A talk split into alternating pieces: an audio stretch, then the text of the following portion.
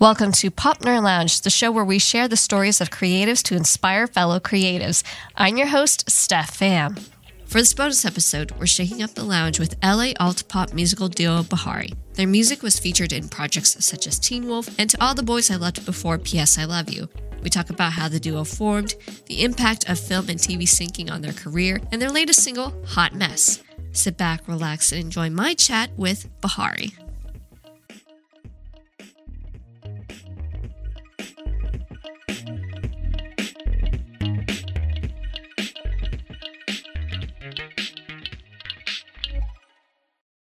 Welcome to Pop Nerd Lounge. Joining me today in the lounge is Bahari. Bahari, thank you so much for joining me. Hi, we're so excited. You two started music at a young age. What drove you guys to continue it and continue down the path of music?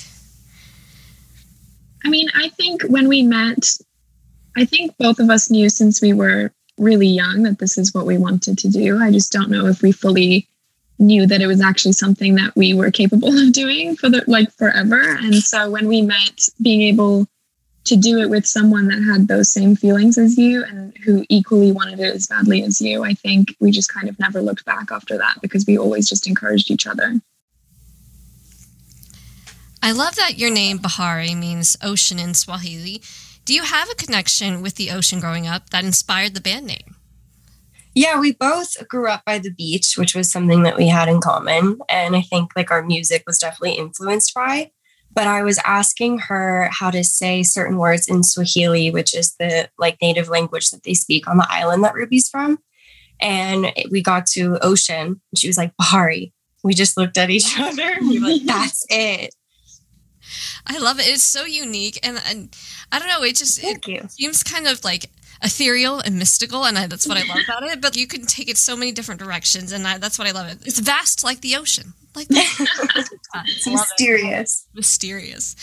You mentioned you two meeting at a young age. The forming of the group was very natural. Did it feel serendipitous that you two happened to be at that same studio that that day that you met? Yeah, it felt very serendipitous. You know, I think I had just moved to America. I didn't really have any friends and I knew I wanted to do music. I just didn't really know what it was that I wanted to do. And I think as soon as we met, we just became, before we even talked about like starting a band together or like, you know, any of the business things that we were thinking about, we just became best friends and we had a sleepover and we wrote our first song. And it just like it did, you're right, it happened really naturally. And I don't think we even really realized until much later that it all happened so quickly. Did you ever write a song that you didn't intend to push out? You kind of just wrote it for you creatively. And did you end up releasing that song? I think for me personally, uh, I wrote a song about a relationship for me where someone had passed that was really, really close to me.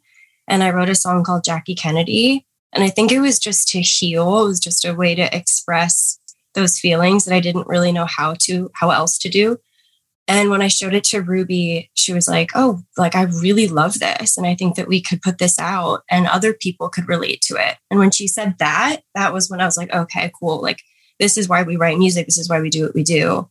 And that's when that song became something that I wanted to share. After sharing it, did you feel or hear um, from your audience responses that they connected with the song and shared the same emotions that you were trying to convey through writing that song? Yeah, definitely. I think, especially after COVID and everybody went through such a hard time as well, it was just such a way to connect with people that listen to our music that we hadn't before.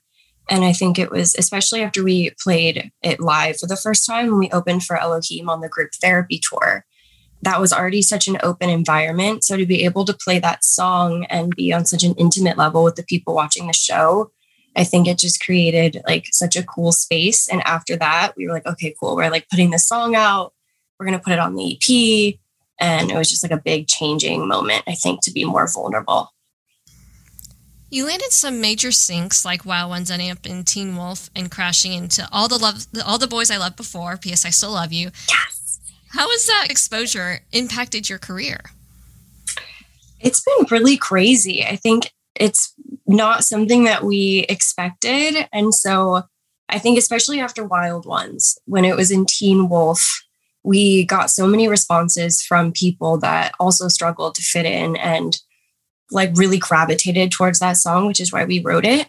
Yeah. And so I think after that, like especially the first one, we were like, okay, cool, like we're gonna write music together forever. I also think it's just it was just crazy in general because you know Natalia and I we watch a lot of TV and a lot of movies and we found so many songs through that and so like mm-hmm. watching it back where we are seeing our song in it and other people being like oh I found your song because I was watching so and so like it's just really fun because I know how much it means to us when we find something in a movie or TV show and how excited we get about it. So it was definitely like kind of surreal being like, oh wow, like that's cool.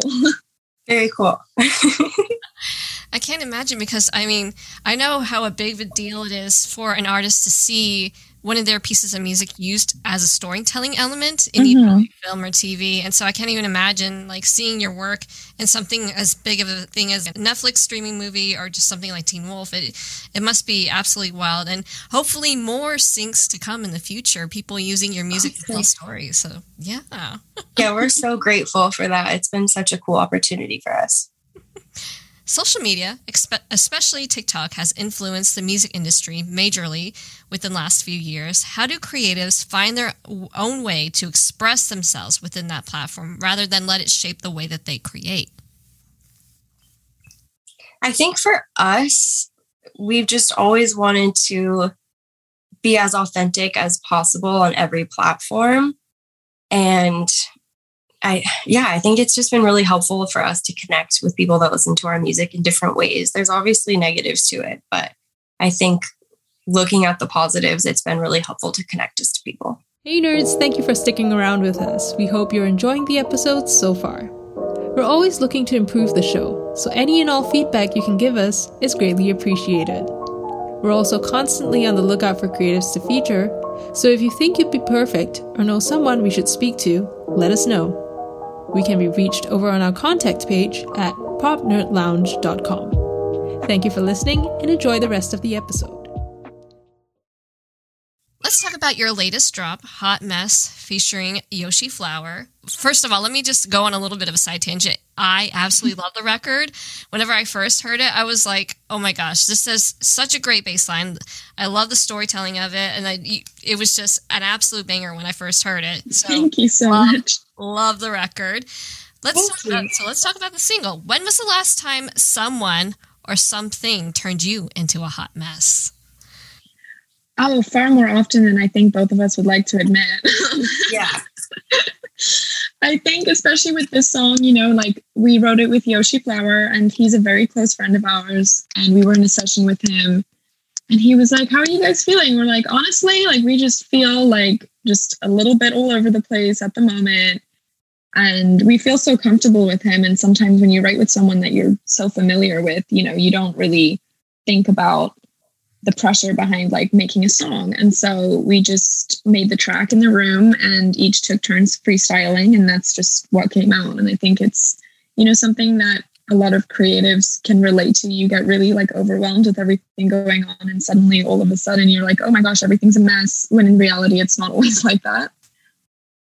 You talked about collabing with Yoshi. He's been a friend for a while. Um, I'm sure that you've written a lot of stuff together, but what made this record in particular special? I think we wrote Savage as well with Yoshi Flower, um, which was another song that we, that was the first time we experienced writing with him. And his writing, his style is so similar to ours that it just made it so fun. And I think it was like the quickest we've ever written songs with him. And like Ruby said, like we all just jump on the mic and freestyle and concepts come in a, in a much more natural way. And it's just something that we really enjoy doing. It's like hanging out with each other. I also love the music video that accompanies Hot Mess. What was the experience like creating that visual? I think we we normally do really dramatic like action type videos and we wanted to try something different. We wanted to try something a little more high fashion and try different rooms with different colors. And because this was our fe- a feature with Yoshi, we wanted us each individually to have our own spaces, like how we do on the actual song. Um, and we're really excited with how it turned out. I don't think we expected it to be as cool as like we thought it was. we were like, oh, yeah, like actually turned out really well. We were really involved in the creative process. So sometimes yeah. it's like hard to tell if something's good until you see the end result. Ruby, were you wanting to say something about the visual?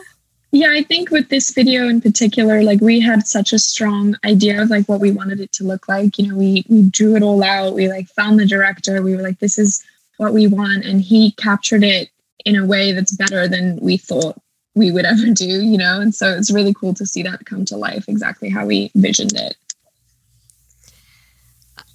What's something that you're grateful that music gave to you? I mean, I'm grateful for Natalia. I don't think we would have met. So I don't think we would have met if we weren't both as like passionate and driven for it. And I think I'm also grateful yeah. that uh, we both get to have this emotional outlet and that mm-hmm. we get to connect with people like all around the world that relate to the things that we want to say in our music. So I think there's a lot to be grateful for. Yeah, that's exactly what I was going to say. It brought us together I feel like we're family. And yeah, it's just been such a good outlet for us to be able to release things together. And yeah, which, which what Ruby said. now, I love the sound of Hot Mess, like I was mentioning before. And you create from so many different genres.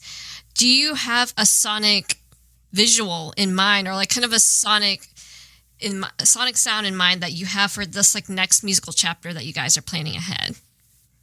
Yeah, I think we do. You know, it's always hard to, especially with genres being so fluid these days, it's always very hard to pinpoint mm-hmm. exactly what we want our specific sound to be. But I think that Natalia and I both write in a very natural way. So whatever we're feeling in that moment, whatever we want to talk about, that's just kind of the sound of what comes out in that day. So that's why I think our sound differs a lot per song, but I think there'll always be an element of continuality just because both of us are writing them together, you know? So I guess it just depends on the song. Yeah, I mean, we'll always we'll always make pop music. That's what we love to do. But, you know, we play instruments as well, so I think we've been putting a lot more of that into our music for this next chapter and we're really excited for people to hear it. Ooh, ooh, that little tease. I'm so excited. I I love your music and I cannot wait for this next musical chapter. I'm super excited. now, my last question for you guys. You have been absolute goddesses. Thank you so much for speaking oh my gosh, thank you for having us. Uh, uh, my last question for you is why are you a creative? I you, go first. You go first. You go first. I think um, it's kind of hard to pinpoint exactly the why. I think, you know, since I was a kid, since I was really young, I've always had a very vivid imagination. I've always been very creative. And I was, my mom was always very encouraging of that. And I think, you know, growing up, I knew I wanted to do something that was like emotionally gratifying. And we've just been fortunate in life and lucky to be able to actually make a living out of it. Yeah, for me, I think I've always grown up listening to women from different decades that turned heartbreak into something beautiful. And I think that's always been something that has been really inspiring for the both of us. And it's, yeah, it's just an outlet. It's the only way I think I really know how to express myself. Mm-hmm. so I think for both of us, it's like a big, yeah, it's a it's it's a survival technique for both of us at this point. Ooh, I like the way that you phrase that survival technique. I, I feel, especially for creatives during these past couple years, that we needed something to not only connect with us, but to let mm-hmm. the world just have this, I guess, moments of relief and exactly. all this like trauma. Honestly, it's been trauma, but like, you know, all this, uh, you know, craziness that's going on in the world. I feel like having that outlet and having that ability to express creatively. I think that's, yeah, I think that's why we became creatives, honestly, is just to connect with others and to have an outlet even during the craziest of times. Yeah. Yeah, exactly. Very true. well, ladies have been amazing. I'm going to turn the floor over to you, and you can let people know where to find you on social media, where they can catch up with you, and what they can expect for this next musical chapter. We are Bahari on all platforms. and right? Yep, B H A R I. Um, and yeah, we'd love to like if you guys found out about us through this, like let us know. We love making new friends. We are super excited to put out new music. There's a lot that's coming very soon. Um, Yes. And this has been so fun. Thank you for having us. Yeah, thank you for having us. Thank you for speaking with me. I'm so glad to talk with you about your amazing new single, and I look forward to all the new things that are going to come up. Thank, Thank you. you. Special thanks to Bahari for being my guest on this episode. If you want to learn more about Bahari, visit the links in the show notes. Pop Nerd Lounge is executive produced by Steph Pham and Vico. Vico serves as the creative director, and Steph Pham serves as the host and editor. For all things Pop Nerd Lounge, visit our website at popnerdlounge.com. We hope you enjoyed this episode, and we hope you tune in next time for another conversation with a fellow creative. I'm your host, Steph Pham.